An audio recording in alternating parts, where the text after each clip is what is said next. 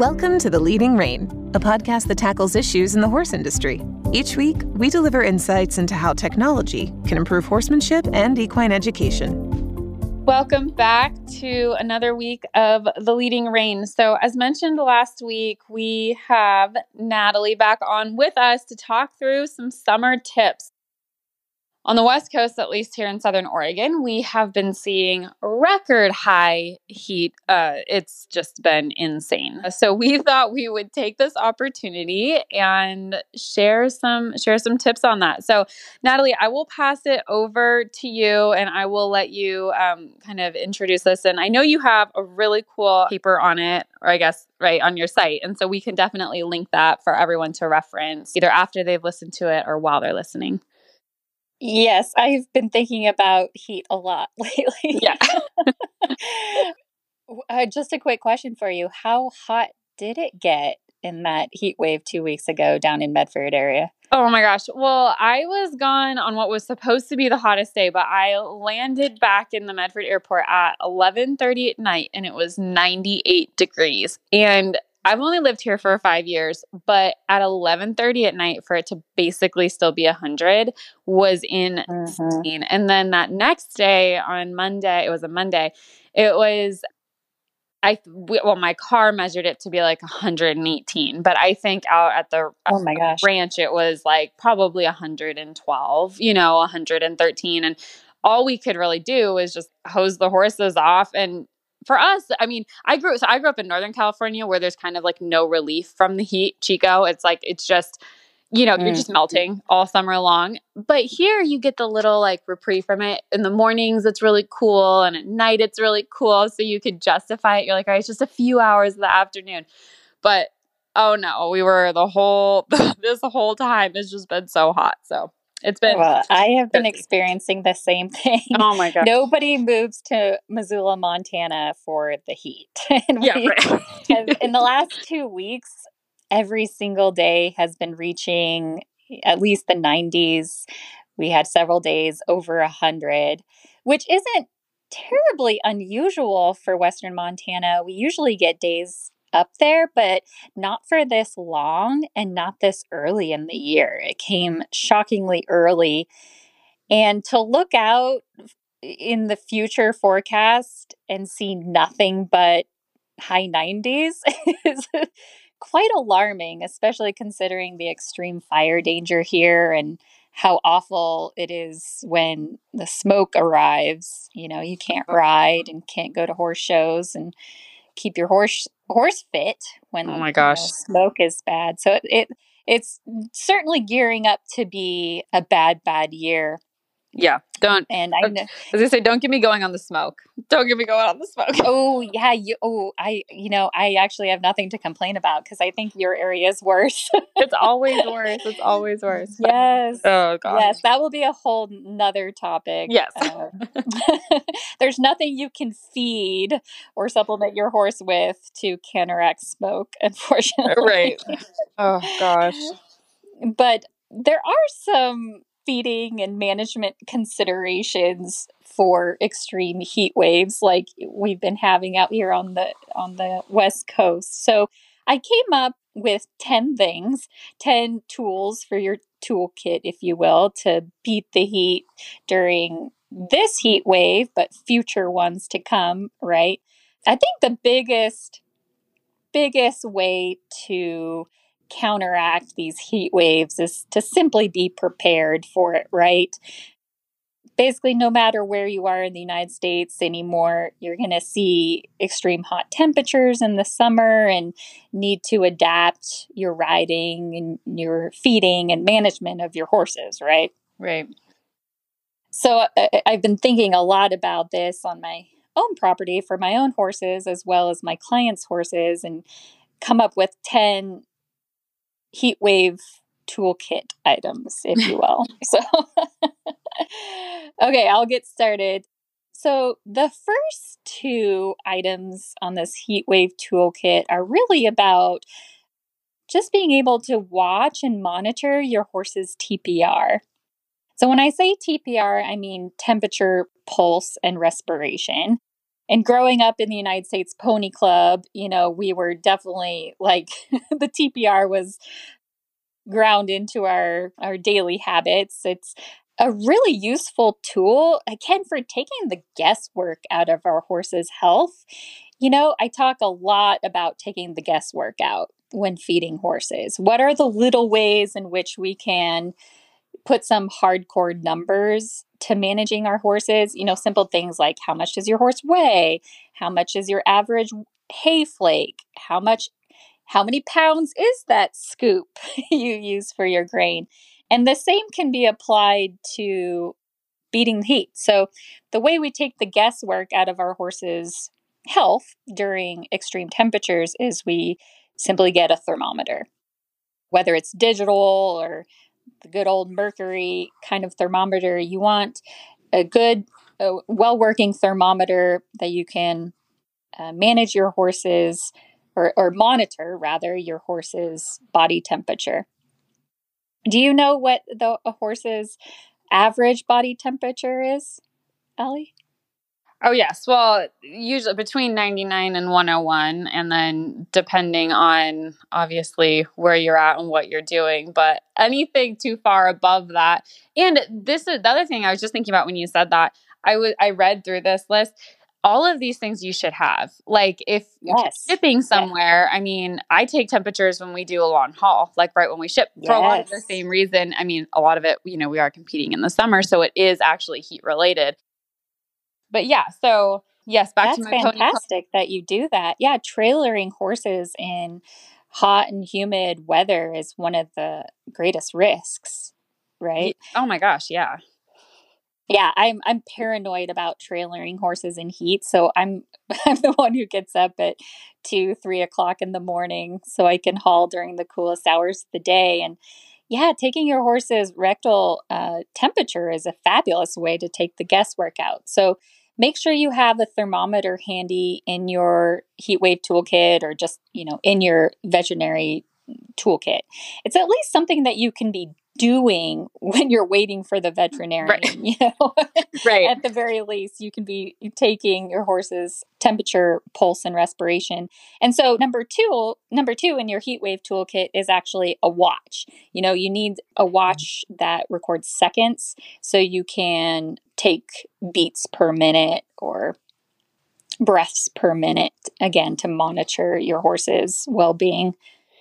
And one thing that I I kind of learned, this is like flashback to I, I did Pony Club growing up, so everyone should know, and, and we can we can link it in here. But what the what the normal is, and it's usually like thirty to forty beats per minute, and then um, your respiratory rate like eight to fifteen if they're resting. But like one thing that I just hearing you talk about this again, and I'm just thinking about this list, is you should know what your horse's normal is before you start comparing. Because, you know, I have some horses where their normal temp is like ninety-eight point five or ninety-eight point seven, and it's mm-hmm. just like a little lower. And you have some horses that just run a little hotter. They're going to be one hundred all the time. That's such an excellent point. That that is the key here, right? Is knowing what is normal for your horse. So again, the whole idea behind this heat wave toolkit is things that we can do now ahead of time to prepare for the next heat wave so that when it does come, we don't have so much anxiety built up around it. We have a little more hey. sense of control. And yeah, you're right. It's empowering. It's empowering. That's a good word. Yeah, a good word. So yeah, j- let me say those numbers one more time. You're absolutely right. Like a normal pulse range for a horse at rest, fully hydrated, no no stressors, yeah. is uh, their pulse is between thirty and forty beats per minute. Their respiration rate would be between eight and fifteen. And then again, temperature, normal temperature would be around ninety-eight to one oh one. And record those, you know, put it in your phone, have a little notebook in your feed room, and, and do those sorts of things habitually, you know, maybe once a month. Do it the first Monday of every month where you can record those things, set it aside, and that's extremely valuable information for any sort of extreme weather event or medical emergency too. Yeah, absolutely. So the next one on your list here, which is so important, shade. We all love shade when it's hot. It's so such a simple thing, but it does require some forethought, right? Yeah. I, I personally live uh, on a piece of property with four horses that has a lot of mature trees, but unfortunately none of them are strategically placed in the in the pasture. And uh, unfortunately, my husband and I haven't had time to build shelters yet. We've only been here a year. And so some things that I've done is I've saved one corner of my pasture space where there are trees uh, for summer grazing. So I save all that grass and protect that pasture for nine months out of the year, and then only turn them out during really hot summer days because there is some shade coming from the west and they get shade during the hottest parts of the day.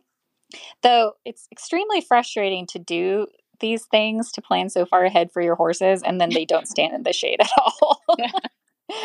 Which I know a lot of horse owners get frustrated with, no matter oh, this. Yeah, uh-huh. This thing in the winter too, right? Like we give them, we're like, it's raining and you have a shelter and you're standing yes. outside. And they're standing out in the wind and the sideways yeah. rain. Yeah. yeah.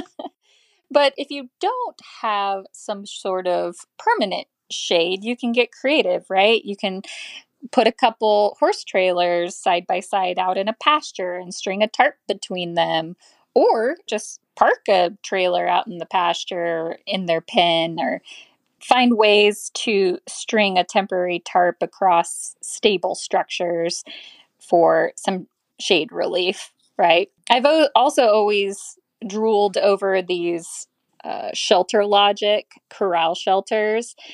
They're Af- they're affordable as far as, you know, compared to permanent horse shelters, but I found them on Cabela's website for two hundred seventy-nine dollars each, but that does not include the panels necessary to mount them on. So if you have a set of panels laying around, you only need three of them to set up set up these Shelter Logic corral shelters. But they're really cool because they provide a great amount of shade and under enough space, and there's no sides around them, so you get some airflow through them too. Yeah, I was just going to say the airflow in those is great because that's obviously another another big concern. Yeah. Which yeah. you note further down the list, so we won't get into that yet. We'll get to um, that. So next on the list is water buckets. And I'm so excited to hear you talk about this because I'm very passionate about types of water buckets. Mm-hmm. So I, um, what yeah. is your water bucket? I just specific don't, water bucket brand. I just, more than the brand, I just do not believe in automatic waterers oh. at all mm-hmm. in any way, shape, or form, unless we have a very, um, reliable method to measure how much that horse has consumed out of that automatic waterer. A lot of horses, I know uh, when people ship them, I've heard, and we've experienced, like I never ship a horse to somewhere new with an autom- automatic waterer and not put another bucket in the stall because mm-hmm. a lot of young horses or horses who've never seen it or been in that barn, they don't know where it's at. They're small. They're so small, you know, to get in there. Um, So anyways, that's really my only thing is I just, and especially in heat. So yes, that, well, that's my only I think you and I are a lot alike in that way, and that we both spend a lot of time stressing out about water consumption. Yes. um, you know, there's a statistic that four out of five colics are dehydration related, whether it be impaction colic or gas colics or other forms of colic. So I, too, am a big stickler about water consumption. When I go away and have someone feeding for me, like I write down check waters like five times on yep. the instructions because I know it's one of the biggest risks to my horse's health. And so, yeah, the importance of knowing your horse's normal water consumption and having some control over that water consumption is one of the most powerful horse health, equine nutrition tools you can have, I think. And that takes a lot of forethought. You know, you can't do this during a heat wave or even a few days before a heat wave. You need to, at the very least, if you've never done this before, get two water buckets. Get two water buckets that have some sort of volume lines on them so you can measure gallons or liters, quarts, whatever, and set those two buckets out. Flavor one, and we'll talk about different types of flavorings later, flavor one and don't flavor the other. Don't manipulate at least one bucket of water with anything. Don't change the temperature, don't change the flavoring or consistency. Just keep it uh, normal for that horse. And then manage or monitor that water consumption over twenty-four hour time period. You know, it can be shocking how much a horse will consume over the course of that twenty-four hours. I know my own competition horse, last time I measured it at the last show, drank fifteen gallons of water at a, you know, moderately temperate horse show. Yeah. Well, I find also oddly like the complete opposite of what we're here discussing. I almost stress about water more in the winter when they're not wanting to drink. It's like not super mm-hmm. hot. I think it's a bigger red flag. In the summer, you see a horse not drinking. You're like, oh my gosh, you know, we're all sweating bullets out here. How are you not drinking? But I spend so much time stressing about it in the winter. I'm because right I, there with you, girl. Right it goes you. unnoticed so easily. But yeah. again, this this is on our next seasonal episode. So we'll we'll table that conversation for then. But do you have a specific, is there like a specific size of water bucket that you recommend for people to start out with, like if they are going to gauge it or anything like that? Yeah, you know, something as simple as two five gallon water buckets works great. You might have to fill them once during the day and you can measure that twenty-four hour time period. I also really like those garden buckets. You know, mm-hmm. that's what I take to horse shows and use throughout my pasture rotations and stuff. There's an eleven gallon one that I really like. And then it goes up to, I think, eighteen gallons. Those are really good ones. They do have volume. Some of the, the brands have volume lines on them. But that's the important thing is, again, know what is normal for your horse. I have some clients that recognize their horses are really poor drinkers. And so we want to strategize and experiment with different management protocols to try to increase that water consumption when possible. Right. Well, and that leads right into number five, which is electrolytes. Yeah, there's a lot of confusion about electrolytes. So, you know, electrolytes are sodium, magnesium, potassium. They are major minerals that your horse uses during work and sweats out considerably. It's shocking, actually, how much of these minerals horses can release in their sweat during heavy work. But there's a lot, there's a plethora of electrolyte products out there. From my research, I don't believe in daily electrolytes. I know a lot of people, especially top competitors, think, well, it's a cheap supplement. Why not just supplement every single day? Right. But I have a lot of faith in the horse's body, and you know, your horse's body systems are very, very good at maintaining homeostasis. So trust your horse's own body that if when they're strong and healthy to monitor those electrolytes for them. But I do like to use electrolytes strategically during high stress, high heat, you know, situations. So for example, I always keep some electrolyte tubes on hand in my horse trailer for long hauls in hot weather or before and after a three-day event, you know, after I run right. cross country on a hot day. And it, it also some electrolytes post-work, heavy work, can help with recovery the next day as well. So if you're riding... If you have to ride in very hot conditions during a horse show or what have you, then I do recommend purchasing some electrolytes in tubes. And again, I like them in tubes because I can put it down the horse's throat and know exactly right. what they're getting. Every they're getting it. Time, I personally have exper- with, experimented with electrolytes in water. They never drink it. So I've, yeah, I've had the same thing. They yeah, never, they, just, they never drink. They never drink it out of the water. And yeah, you can put it in their feed.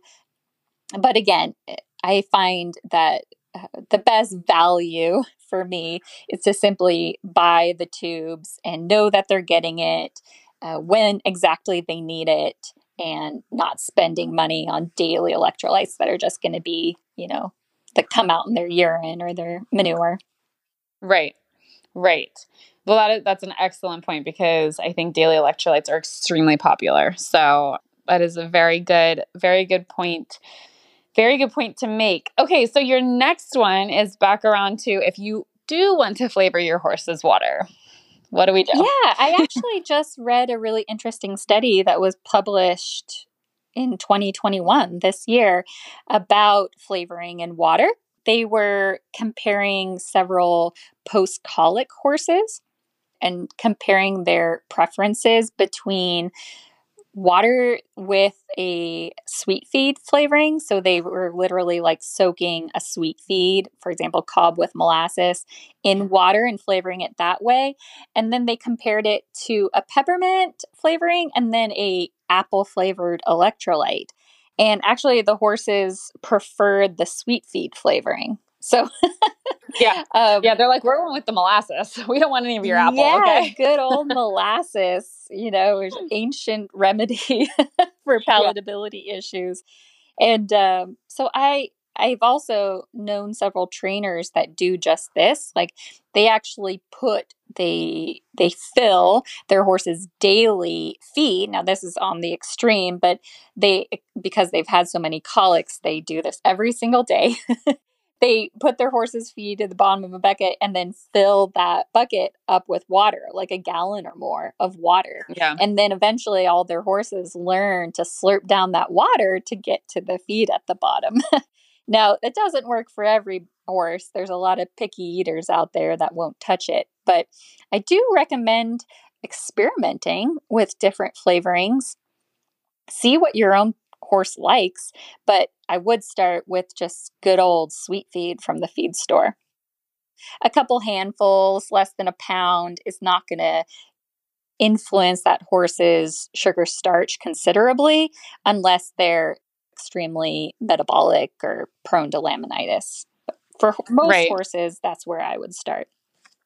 Well, and it's a really interesting point with the picky eaters, and the picky eaters usually are going to be harder to coerce to drink in a in a tricky situation. Yeah. And we do a lot of rehabs here, and we we did one. We took a colic that was a pretty severe colic case from the vet clinic, and had him here for a little bit, and very picky, didn't want to eat, didn't want to really drink anything.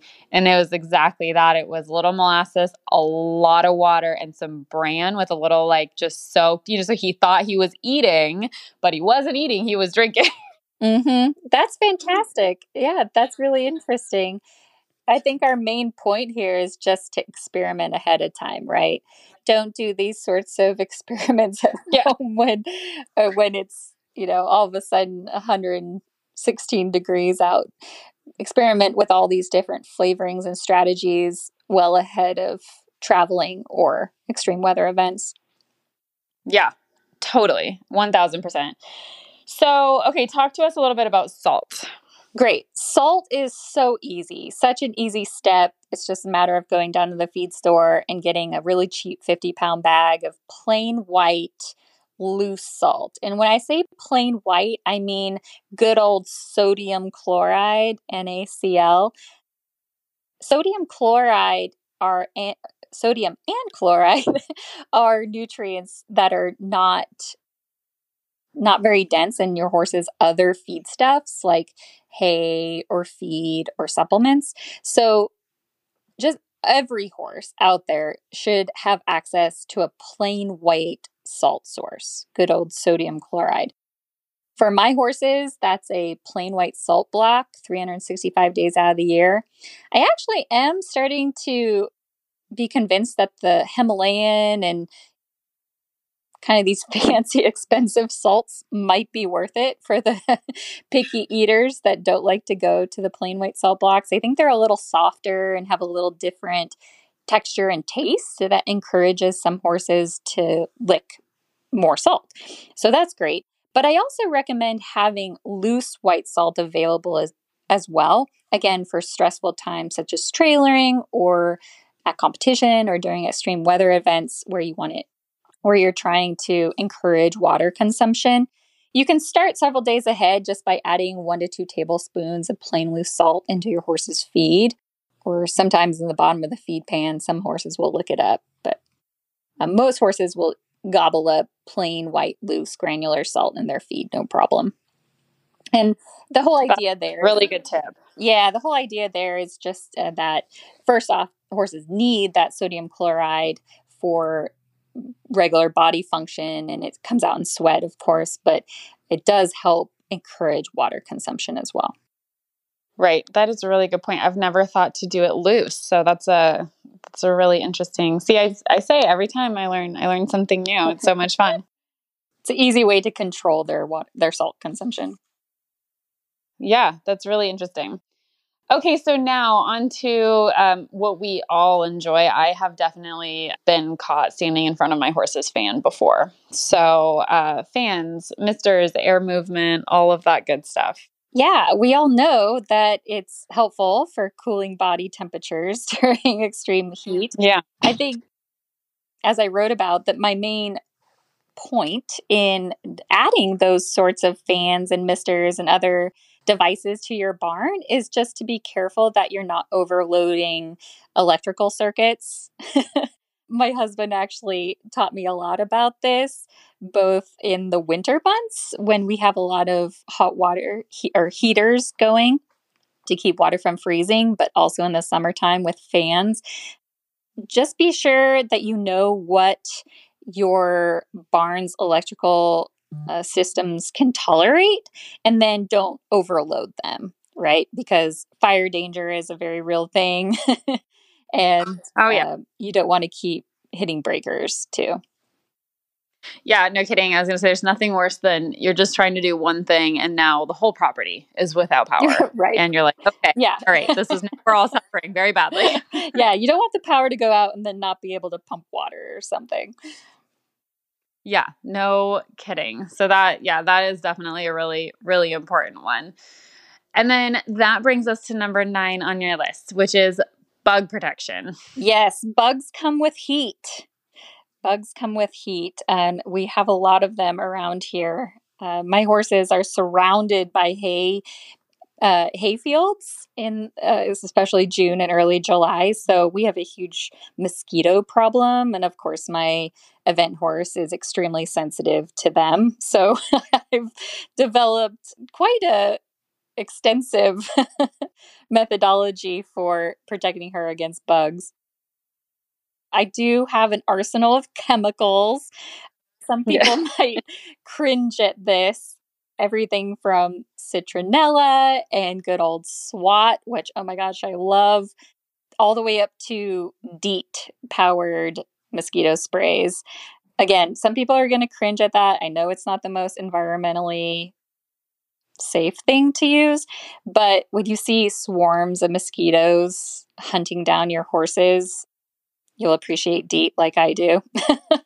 Yeah. So you do you do what you got to do. You do what you got to do. Like, even I would spray her down with with DEET, like twenty-five percent DEET mosquito sprays, just like the good old aerosol cans that you get for camping. I would spray the outside of her mosquito fly sheet so the DEET wasn't going directly onto her, but it was the only thing that gave her relief from the mosquitoes.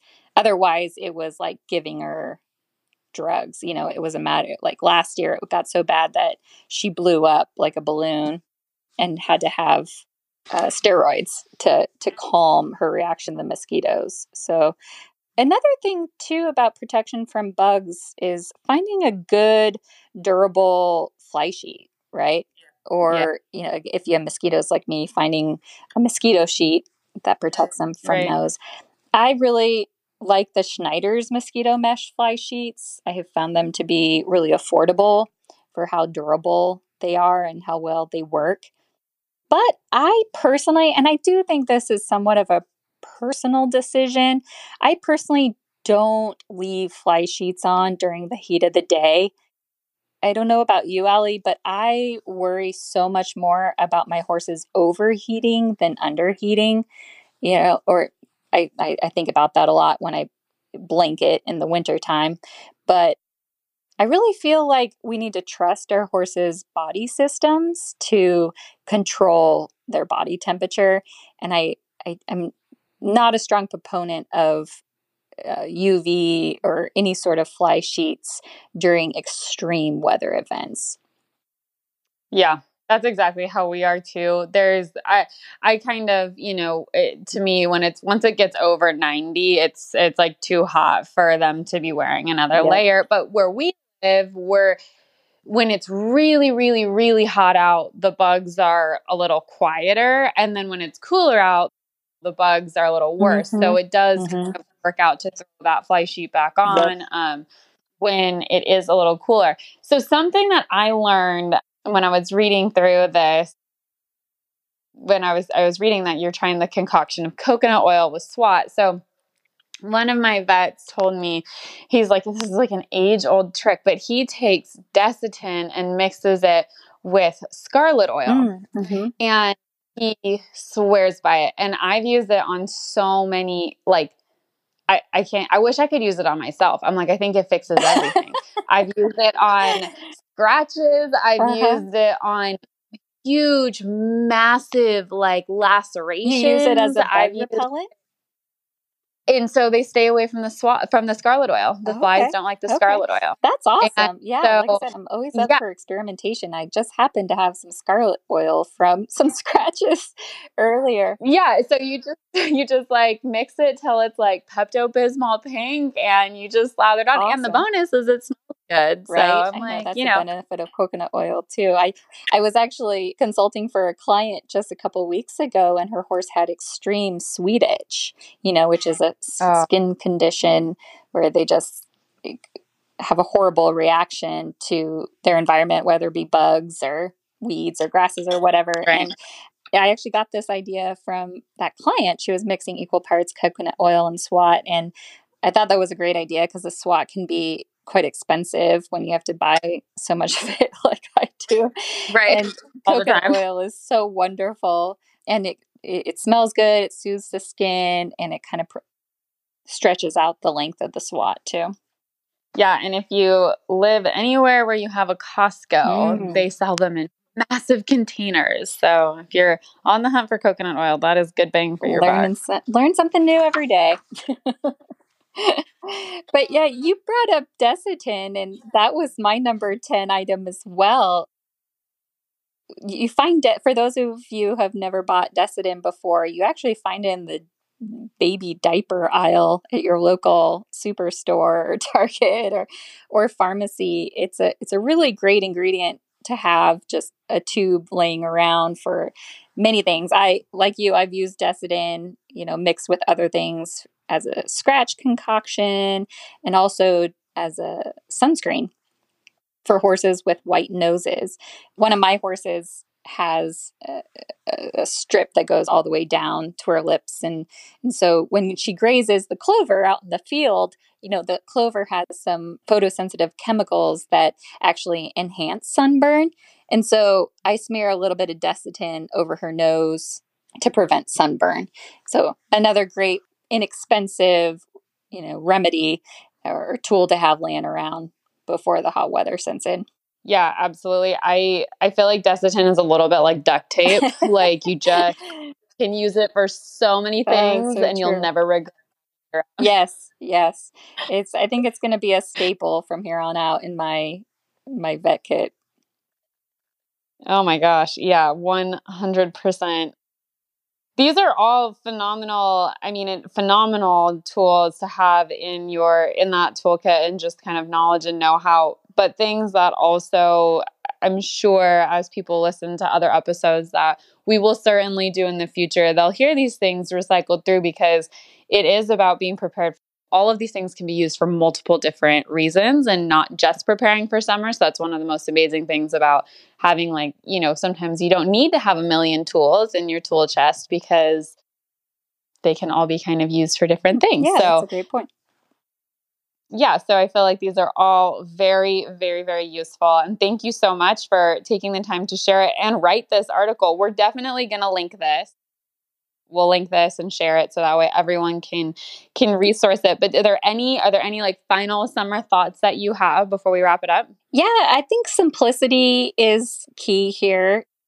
The most effective ways to prevent heat stress in your horse is the simple things, the shade, the fresh water, you know, not getting too crazy with with your water right. is important.